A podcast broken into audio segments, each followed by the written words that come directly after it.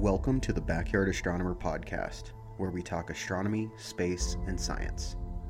Brought to you by Manzanita Insurance and Accounting, I am Adam England, the Backyard Astronomer.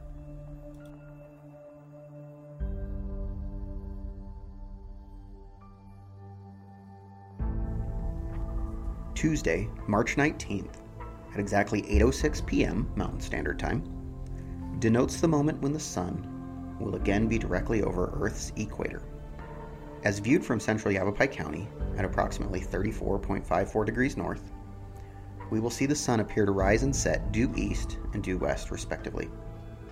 This is the vernal equinox, the rebirth of the northern spring, and a day celebrated by cultures around the world as an emergence from the long cold winter. Many ancient cultures began their calendar on the equinox, including Babylon, Persia, and even carries through to modern times with the official government Indian national calendar or Shaka calendar. The Angkor Wat complex of Cambodia was built nearly a millennium ago, with near perfect alignment to the equinoxes, including the rising and setting of the sun over the central lotus tower on those dates, as well as sculptures and carvings that depict numerical representations of the number of days between each of the summer and winter solstices and the central equinoxes. Western cultures, heavily influenced by the spread of Christianity, connect the Easter celebration to the equinox.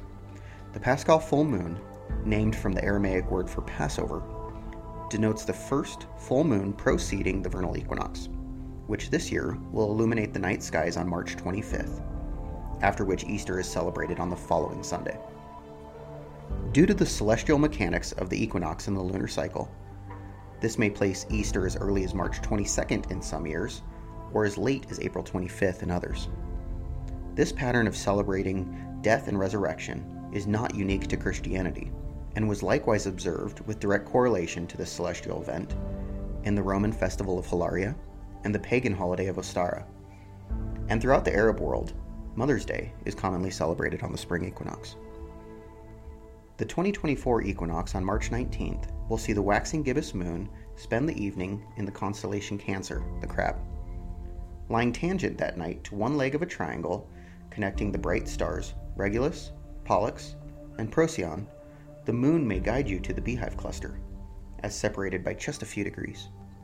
With over 1,000 stars and one of the closest open clusters to Earth, this is one of the best objects for a backyard astronomer to find with their small telescope or binoculars. Lying midway between Pollux and Regulus, this stellar nursery was documented by Galileo, Messier, Schur, and many other astronomers over the centuries. Add yourself to that list of astronomers on this night and count how many stars you can discern in this hive of activity. Then revisit the beehive cluster later in the month, when the bright moon has moved away, and see if you were able to resolve more of the bees of the beehive cluster.